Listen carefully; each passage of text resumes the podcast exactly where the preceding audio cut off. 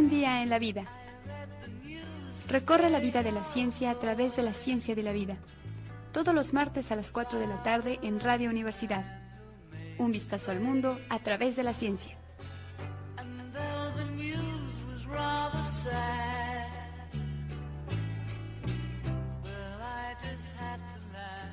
Pero le llaman lugares de culto porque principalmente se midió lo que había este, en las reuniones de iglesia, pero también puede ser en los eh, lugares donde se hacen fiestas o, a lo mejor conciertos o, o el fútbol, qué sé yo. Pero en esos lugares de reunión se aumenta 16 veces eh, la probabilidad de contagio. 16 veces. Y entonces pues, a veces vemos que eh, las marchas que han sucedido, que pueden tener o no eh, una, un apoyo de la sociedad, eh, en los plantones que se dan, que pueden haber ah, apoyo o no de, de una cierta parte del, de la población, bueno, hay que tomar en cuenta que esas reuniones pueden tener el 16, 16 veces más probabilidades de contagio si no se respeta la distancia social de manera estricta, eh, pues esta epidemia no va a, acabar. lo que nos han recomendado desde el principio, desde este año, ha sido eso. Y las críticas han sido de veras implacables, de todos lados, de personas que no han tenido las bases suficientes como para decir que tienen eh, un pensamiento correcto o un razonamiento correcto. Y aquí es donde se da la primera, la primera base científica de que el distanciamiento es el asunto más importante que se debe de respetar.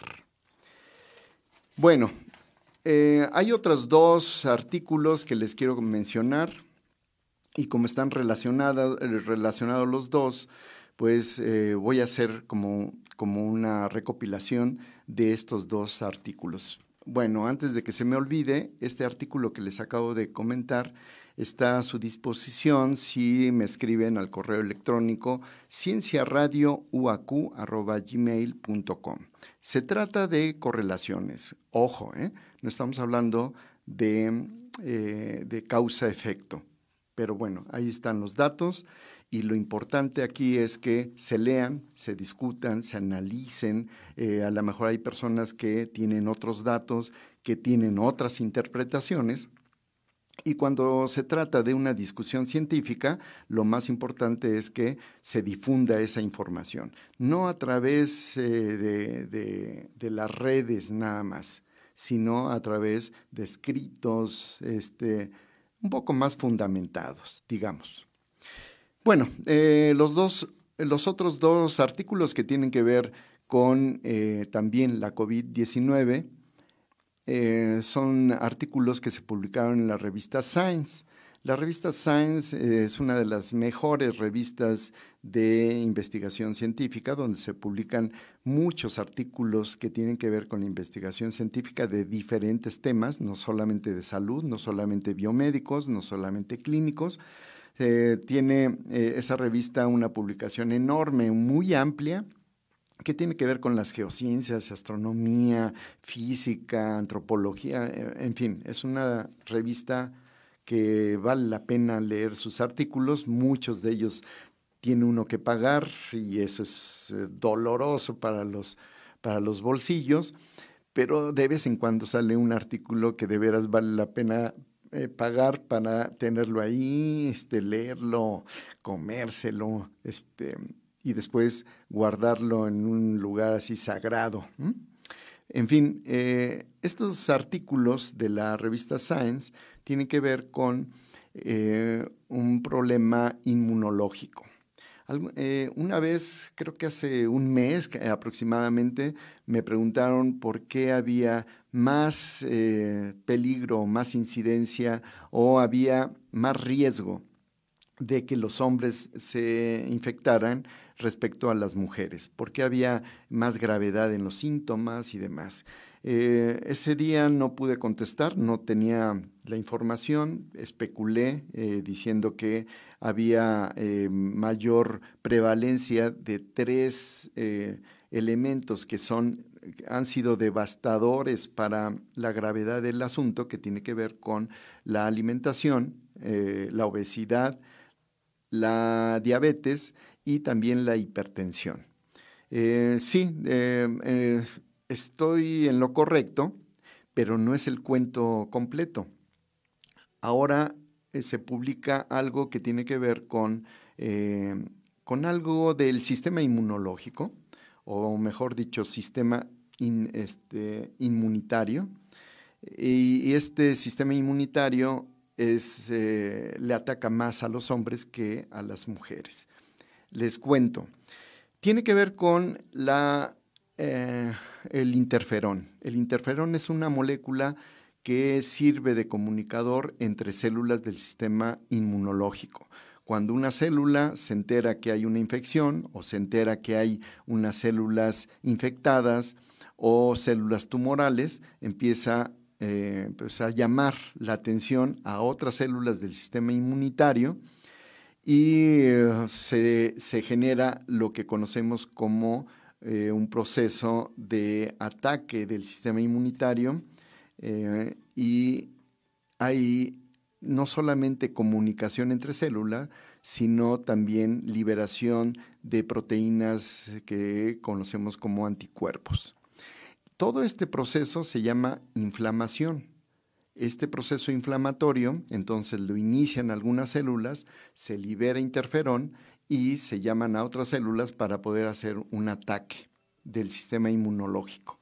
Bueno, uno de los, el primer artículo eh, nos dice que aquellas personas que tienen, que presentan gravedad en los síntomas de la COVID-19 es porque tienen una alta probabilidad de contener una mutación, una mutación en genes claves de la respuesta inmunitaria.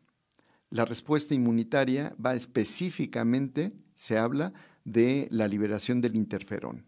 Lo que quiero decir es que eh, este interferón es una proteína que tiene una base genética. Si esa base genética tiene una mutación, entonces ese interferón no actúa como debería de actuar, no ataca, no llama a otras células y por lo tanto eh, la persona se, queda sin, sin, ese, sin esa respuesta inmunitaria entonces el virus, sea eh, el SARS-CoV-2 o cualquier otro virus o cualquier otro problema em, de esa índole, pues eh, ataca con mayor ferocidad a la persona. Entonces, uno de los primeros puntos sería la mutación en genes relacionados con el, eh, el interferón. El segundo artículo tiene que ver también con el interferón, pero no tiene que ver con la mutación. Vean ustedes. Eh, en, un, artículo que, en el que se miden anticuerpos, se notó que había autoanticuerpos. Los autoanticuerpos son anticuerpos que nos ataquen a nosotros mismos. La base para un problema por ejemplo, de autoinmunidad, como eh, pudiera ser el lupus eritematoso, la artritis reumatoide em, y, este tipo de enfermedades que son enfermedades autoinmunes. Eh, lo que quiere decir es que se producen anticuerpos y nos atacan, nos atacan a nosotros mismos. Por ejemplo, en el caso de la artritis reumatoide, hay anticuerpos que se pegan al cartílago de las articulaciones y cuando se pegan estos, las células del sistema inmunológico reconocen que eso es eh, algo que deben de atacar. Y llegan los macrófagos, por ejemplo, y se empiezan a comer poco a poco el cartílago. Entonces, esta enfermedad de la artritis reumatoide, pues es muy difícil de, contrarrestar porque los autoanticuerpos están eh, constantemente produciéndose. ¿Cómo inhibimos a los autoanticuerpos? Tendremos que inhibir la acción del sistema inmunológico. Bueno, de hecho, las personas que sufren de la artritis reumatoide generalmente se echan algunas pomadas y si se fijan más en ese medicamento, verán que hay em, antiinflamatorios o desinflamatorios no esteroideos. Eh, estos inflamatorios o antiinflamatorios lo que provocan es una disminución de la respuesta inmunológica. Bueno, ¿por qué eh, entonces tienen un cierto alivio? Pues si los autoanticuerpos están participando en este ataque del cartílago, entonces disminuir el ataque del sistema inmunitario podría eh, reducir los síntomas que se tienen en la artritis reumatoide. Bueno, regresando a la COVID-19, entonces los, eh, hay autoanticuerpos que atacan específicamente a el interferón. Imagínense una proteína que está atacando al primer mensajero y antes de que la célula le llame a otras células para que le ayuden a toda esta respuesta inmunitaria, pues lo callan, callan a la célula y no hay respuesta inmunitaria. Y eso este, se empieza a ser grave porque no solamente estamos hablando de la COVID-19, estamos hablando de otras enfermedades. Ya se acerca la influenza. Y de hecho tenemos muchos anuncios en los cuales se dice que se vacunen, que utilicen la vacuna, porque imagínense dos, epidemias juntitas, una de, de, mm, de COVID-19 y otra de influenza, pues será un duro golpe este fin de año. Ojalá que se atiendan eh, toda la población, hagan eh, este caso a estas recomendaciones y en la primera recomendación, es decir, el primer artículo que yo les comenté, la distancia social estricta, por favor, y eso nos va a ayudar mucho para este, esto que se aproxima. Bueno, regresando entonces otra vez a, a la COVID-19, eh, tenemos eh, entre estos dos artículos un golpe al interferón. Por un lado tenemos una mutación y esa mutación bloquea al interferón y por el otro lado anticuerpos que atacan a nuestros interferones y ese interferón ya no funciona como llamada de auxilio para que el sistema inmunitario pueda contrarrestar a el virus. Y esto pues eh, nos abre una eh, serie de puertas interesantísimas, importantes. Una de ellas es que una persona que está infectada y que la detectan eh, y que a lo mejor entra al hospital, tendrían que hacerle también rápidamente una prueba para ver si no hay mutación o no hay autoanticuerpos. Si ninguna de las dos cosas ocurre, puede ser o es muy probable que ese paciente pueda salir de manera rápida o sin tantos síntomas o síntomas eh, menos graves de este problema, esta enfermedad. Pero, ¿qué tal si tiene alguna de estas dos? Una mutación que podría tener casi el 3.5% de los pacientes o un eh, auto anticuerpos que casi, casi estamos hablando del 10% de la población infectada. Entonces es un problema que hay que llamar la atención y no solamente esto es para la detección. Cuando se traten de terapias, pues estamos hablando entonces de una terapia diferente, de una terapia que tiene que ver con la activación del interferón. Bueno, eh, hombre y mujer, hay una gran diferencia y prácticamente al hombre es al que se le carga todo este problema, tanto de mutación como de autoanticuerpos. ¿Por qué? No se sabe.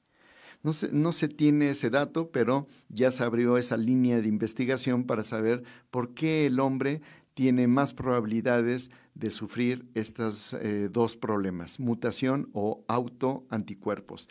Imagínense, el 94% cuando se sucede cualquiera de las dos, el 94% eh, de probabilidades para que ocurra en un hombre, no en una mujer. No quiere decir que la mujer no sufra y no tenga síntomas graves de, la enfermedad COVID-19. No, no estoy diciendo eso, sino que hay más probabilidades de que el hombre tenga ese problema y por lo tanto sus síntomas sean más graves. Poco a poco entonces se están conociendo los elementos que hacen que el hombre tenga más problemas en este, en este asunto de la COVID-19.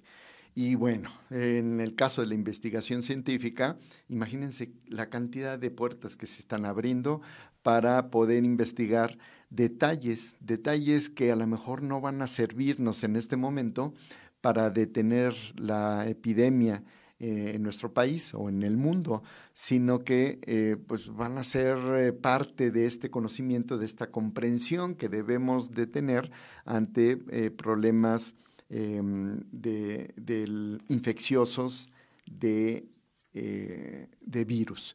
Eh, quiero hacer un énfasis, una, eh, enfatizar algo que, que cambié en mi lenguaje y estoy hablando de sistema inmunitario y no sistema inmunológico, como siempre lo mencionaba. Me acostumbré desde hace años, siempre decía sistema inmunológico, pero oí un programa en Radio WAC que me ilustró bastante, una experta en inmunología, y claramente hizo la diferencia. Estamos hablando del sistema inmunológico cuando se refiere al estudio de este sistema, pero estamos hablando de sistema inmunitario cuando estamos ah, eh, viendo la fisiología, el funcionamiento, eh, los procesos que se llevan a cabo. Por lo tanto, una respuesta no es respuesta eh, inmunológica, sino respuesta inmunitaria. Así es que no, no me acuerdo del nombre de la investigadora, pero le agradezco que me haya aclarado este,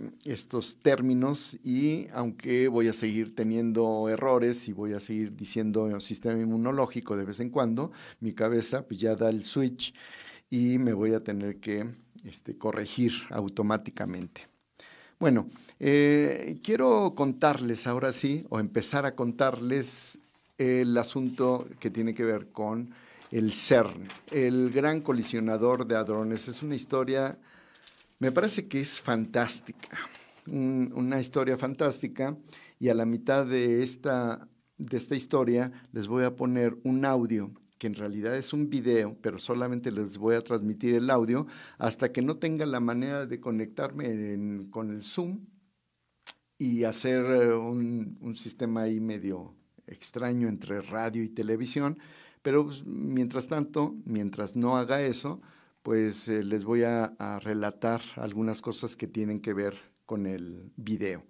Pero eh, inicio contándoles algo que a lo mejor les va a, a, lo mejor no lo van a entender, pero eso es parte de la historia.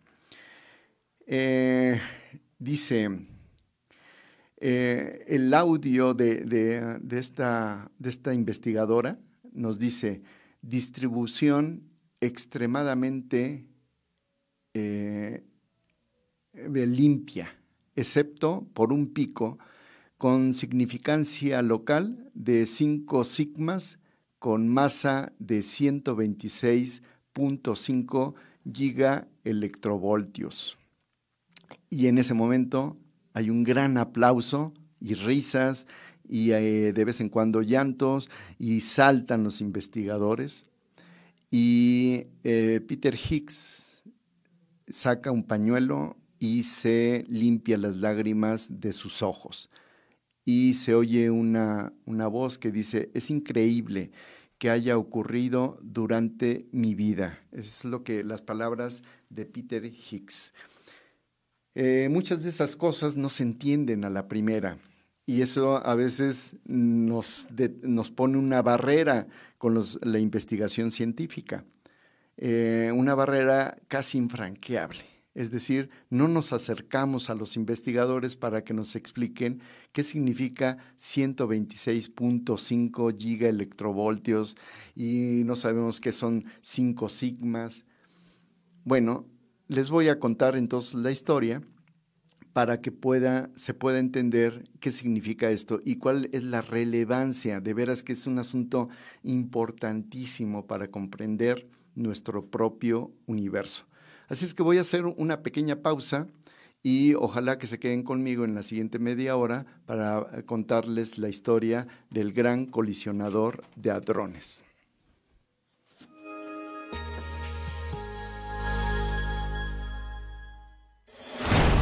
XHUAQ 89.5 FM. Radio Universidad. Transmitiendo para ti las 24 horas del día. Estudios y oficinas. Centro Universitario, Cerro de las Campanas. Planta transmisora. Campus ex aeropuerto de la Universidad Autónoma de Querétaro.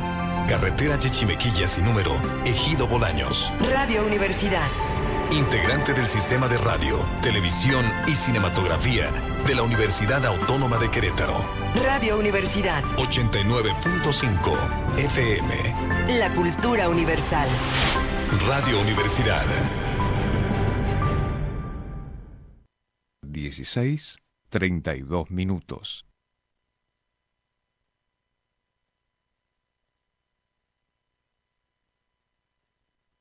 ¿Ya? Eh, me agarraron en curva, este, pero bueno, ya, ya regresamos. Les, eh, les comentaba que, em, pues, les voy a contar rápidamente la historia del CERN. 1954, un día como hoy, eh, se da, se da ya la noticia, se, se conforma el grupo eh, primario, pero se da la noticia oficial de que se funda un centro de investigación en eh, física nuclear, el CERN. Esas son las siglas de, eh, de, un laboratorio, de un gran laboratorio que se construye o se empezó a construir en la frontera franco-suiza. 27 kilómetros de diámetro, para que se imaginen, y eh, hay cuatro detectores, cuatro detectores llamados LHB, el Atlas, que es un asunto importantísimo en esta historia, el ALICE, que es importante para los mexicanos porque contribuyeron de una manera excepcional para la construcción del detector, pero no forma parte de esta eh, pequeña historia, y el CMS, que también eh, tiene que ver mucho con esta eh, pequeña historia del gran colisionador de hadrones. Eh, imagínense un laboratorio, uno de los más grandes, yo, creo que es el más grande, 27 kilómetros de diámetro, y para hacer chocar a las partículas, a los protones principalmente. A una gran velocidad, a la, casi a la velocidad de la luz, los hacen que vayan este, rotando, que vayan en ese sentido, en esos grandes tubos, eh, que tienen componentes magnéticos para que el protón vaya fluyendo y cada vez agarrando mayor velocidad, mayor velocidad. Y un flujo de, de protones va en un sentido y el otro flujo va en otro sentido, hasta que de repente se abre una pequeña compuerta y los dejan chocar. Imagínense casi a la velocidad de la, luz, se deshacen los protones. Y es un asunto magnífico y para eso se necesitan los cuatro detectores. 24 kilómetros de viaje, no solamente es una vuelta, es varias vueltas para que agarren vuelo y después un gran choque. Eh, ¿Para qué, para qué se, se hace esto? ¿Cuál es, ¿Cuál es la importancia de invertir tanto dinero para poder hacer esto? 6 mil millones de, euros. 6 mil millones de euros, ¿no? Imagínense. Eh, y hay un investigador que en un video que les voy a recomendar después eh, está hablando y dice, bueno, hay dos respuestas ante esa pregunta. La primera respuesta es lo que le decimos a la gente y la segunda es la verdad. y se ríen y, demás. No es, que, no, es que estemos hablando de la verdad otra vez, es simplemente una forma de, decirlo.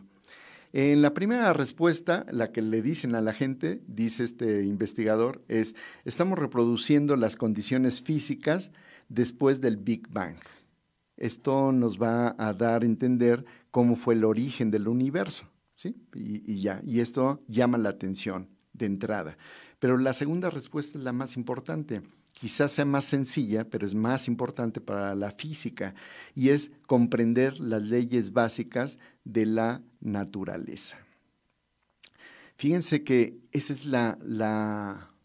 el objetivo de la ciencia, es generar conocimiento nuevo para poder comprender las cosas que nos rodean y a nosotros mismos, por supuesto. Y lo que dice este investigador es precisamente esto. La segunda respuesta, la que le interesa a los físicos, es comprender las leyes básicas de la naturaleza.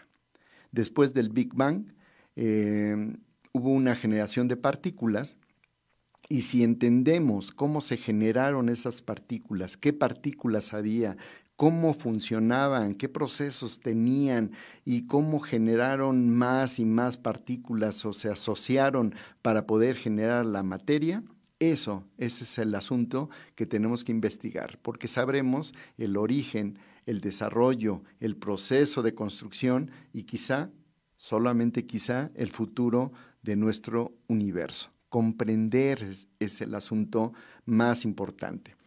Y bueno, en esa, en ese, eh, esa plática se levanta una persona y eh, lo que dice es, bueno, yo soy economista, así es que les voy a hacer una pregunta que tiene que ver con la economía. Y bueno, suponiendo que va a funcionar este gran laboratorio, em, como para qué nos sirve, o sea, cuál es la utilidad, que, cuál es la ganancia que tenemos todos nosotros. Y la respuesta es mucho más sencilla del investigador. No lo sabemos, no tenemos ni idea para qué va a servir esto, excepto que es para comprender pues la totalidad de nuestro universo. Eh, da un contraste muy interesante porque sí, efectivamente, cuando planteamos preguntas de la ciencia, generalmente no lo asociamos el para qué va a servir, porque ni siquiera sabemos para dónde va la, pregunta de investigación en términos económicos, pero sí en términos de la comprensión de lo que queremos hacer. 1954 entonces inicia el proyecto del CERN. ¿Y para qué? En búsqueda de una partícula. Por supuesto es para conocer todo lo que dice este investigador, pero una partícula esencial es parte de esta pequeña historia que les estoy contando. La partícula se llama el bosón de Higgs.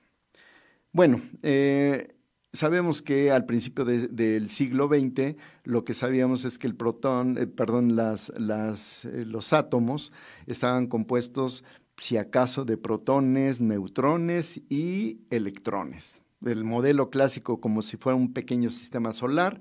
Eh, esa era la visión de principios del siglo XX. 1930 se descubren otras partículas. Lo que quiere decir es que, primero, el átomo ya no es átomo, ya no es eh, la última partícula, lo indivisible de la materia, ya no es. Eso significa átomo. Eh, ya no se trata nada más de tres partículas, sino hay más partículas y se vuelve todo esto un asunto casi de mercado, porque en 1960 pues hay cientos de, partículas. Eh, los físicos se vuelven locos. Y de hecho, voy a abrir un paréntesis, el video, si ustedes lo quieren eh, revisar en YouTube, se llama Locos por las partículas y ahí van a encontrar lo que a continuación les voy a relatar. Pero mientras tanto, 1960 eh, hay cientos de partículas, pero afortunadamente tenemos físicos teóricos que los agrupan y les dan coherencia a todas estas partículas y lo que nos dicen es que hay partículas que, tiene, que se comportan como las fuerzas fundamentales, las que unen a las demás partículas, y hay otras partículas que eh, van a estar compuestas de quarks. ¿Se acuerdan cuando yo les comenté a Murray Gell-Mann? el, que generó toda esta idea de los quarks y que les recomendé también un libro llamado Los quarks y el jaguar. Bueno, este mismo autor en 1900, en la década de los 60, eh, promueve toda esta historia fantástica de, la, de, la, de los quarks, que son partículas más elementales, digamos, más que los protones. Los protones eh, y los neutrones están hechos de quarks. Bueno, eh, y entonces se empieza a conformar una teoría llamada la teoría estándar. Se acomodan fuerzas, se acomodan partículas, se acomoda eh, básicamente todo, pero en el centro de toda esta estructura y esquemáticamente pueden verlo así, hay un montón de partículas ya bien estructuradas y en el centro de un círculo de muchas partículas se encuentra algo desconocido, el em, bosón de Higgs. El bosón de Higgs es una partícula que junto con el campo de Higgs se genera, eh, genera la masa de, de, las partículas, las que tienen. Hay partículas que no tienen masa, como los fotones, y hay otras partículas que tienen masa. ¿Cómo adquirieron masa esas partículas? Pues ahí es la relevancia del bosón de Higgs. Bosón y espacio de Higgs. De manera muy rápida, les diré que eh, imagínense un cuarto con muchas personas y ustedes quieren pasar, quieren cruzar todo ese cuarto. Si nadie los conoce, pasarán muy rápidamente, como si fueran un fotón, es decir, no hay interacción, no hay adquisición de masa.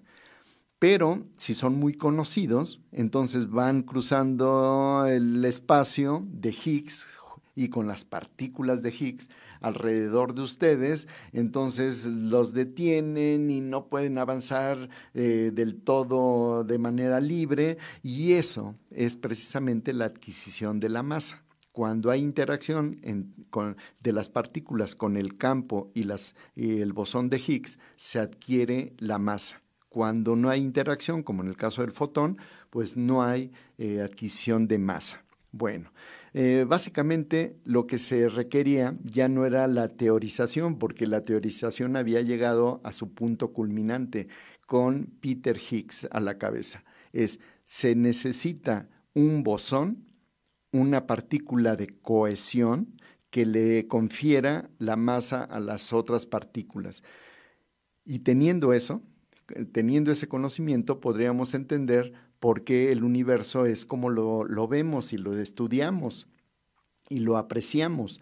Un universo sin masa, pues sería una cosa completamente diferente a la que tenemos. Así es que encontrar a ese bosón de Higgs era fundamental para poder entender pues toda la teoría y todo nuestro universo. Estamos hablando de que en 1954 se conforma el grupo y en la década de los 60 se proponen los quarks y poquito después se propone el bosón de Higgs. Ya todo está en términos teóricos preparado, pero lo que hace falta es lo que siempre he dicho en estos programas. Lo que hace falta es la evidencia y la evidencia no se podía encontrar si no se construía un gran colisionador de hadrones. Imagínense entonces, en ese año, hace muchos años, ya se tenía la conciencia de que se tenía que construir este gran laboratorio llamado el Gran Colisionador de Hadrones,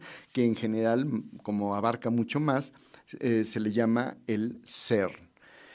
Muy bien, pues ya estamos eh, en, esa idea, se construye muchos problemas técnicos y demás, pero bueno, ya está. Y en el 2008 se quiere encender y se invita a la prensa y todo con bombo y platillo. Se enciende el, el gran colisionador de hadrones, todos a la expectativa. Se tenía que ver un haz de luz en una pantalla, se alcanza a ver pero no funciona bien el recorrido de los protones, como si la pista estuviera mal, algo pasa. Eh, desde 2008 a 2010 no funciona y no funciona y no funciona el gran colisionador de hadrones.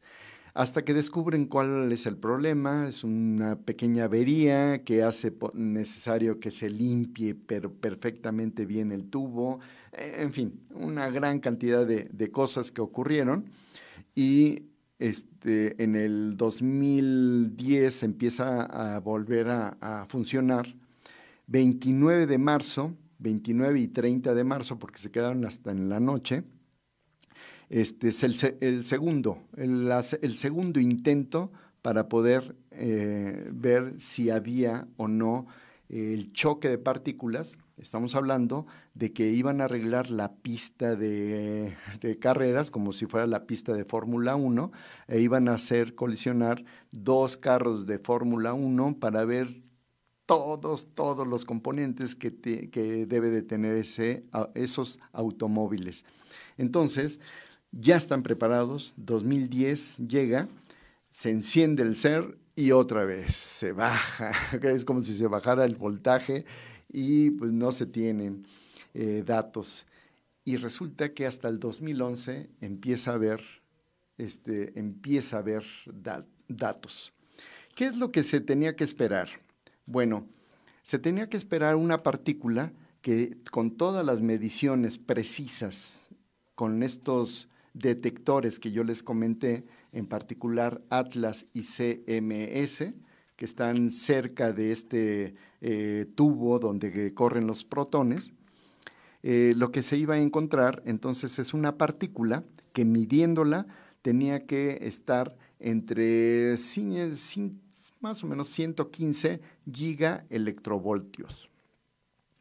Eh, si se pasaba, pues a lo mejor no había tanto problema, pero si llegaba a 140 gigaelectrovoltios, pues esa partícula iba a, traer grandes calamidades para la física. Era una noticia muy mala para aquellos que estaban de acuerdo con la gran teoría llamada la teoría estándar, donde debería de haber un bosón de Higgs. Se daba origen a los multiuniversos es otra teoría que no tiene muchas bases, es muy atractiva, pero no tiene grandes bases. Bueno, se echa a andar el gran colisionador de hadrones y malas noticias. El primer dato indica un bosón de Higgs de 140 gigaelectrovoltios. Se va para abajo la teoría estándar y entra a escena la teoría de multi universos o multiversos. Ah, bueno, en ciencia un único dato o muy pocos datos no son tan importantes, así es que hay que esperar.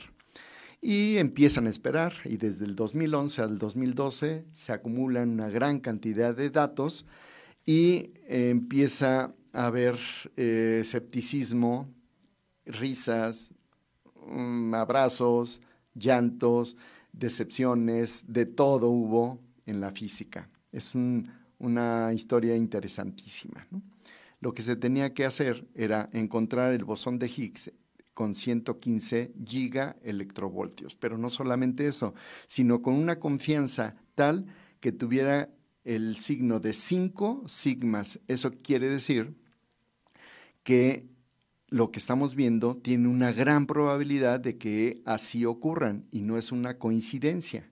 ¿Se acuerdan que yo les puse distribución extremadamente eh, limpia, excepto por un pico con significancia local de 5 sigmas? Es decir, habían encontrado un pico con una masa de 126.5 gigaelectrovoltios. Déjenme ponerles el audio y voy a suponer que sí se va a, equilibrar tanto el audio del video, no van a ver el video, pero yo les voy a relatar un poquito de lo que está ocurriendo. Y va a haber una música de Beethoven, esto es eh, música del video, no de lo que se estaba presentando. Y la voy a dejar, la música de Beethoven, mientras explico algo porque pues estamos en el año de Beethoven, así es que empieza. Es un, relato muy pequeño, ¿eh? no, no crean que me voy a alargar.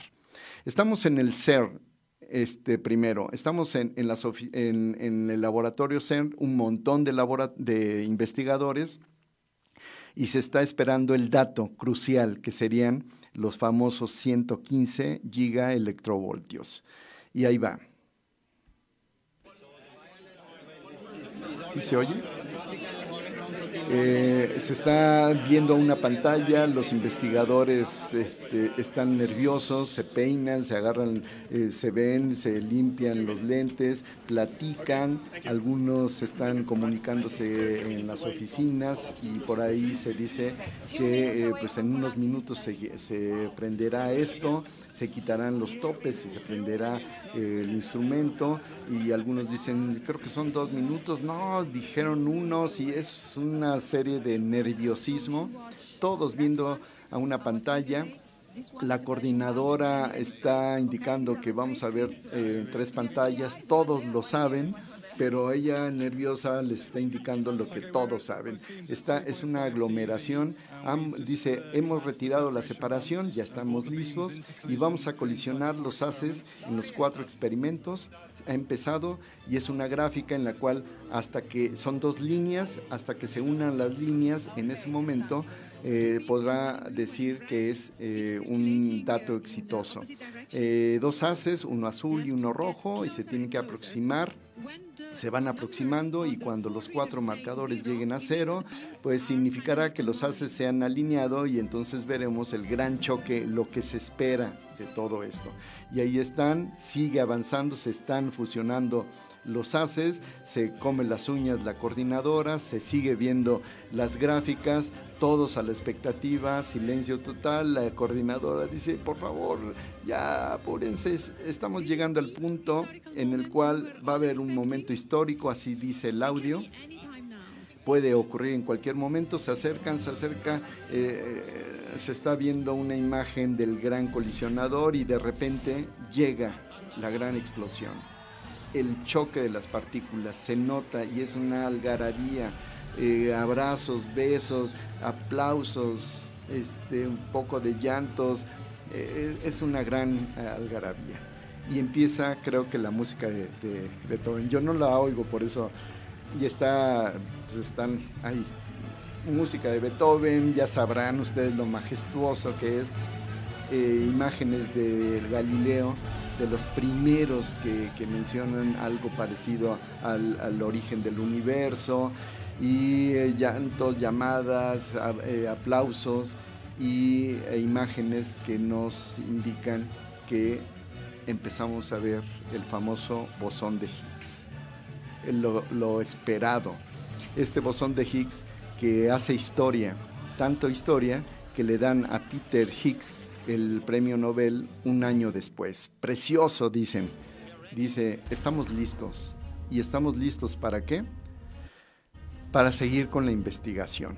La investigación científica que es básicamente eso, comprender, conocer, emocionarse, estar siempre a la espera de nuevos datos.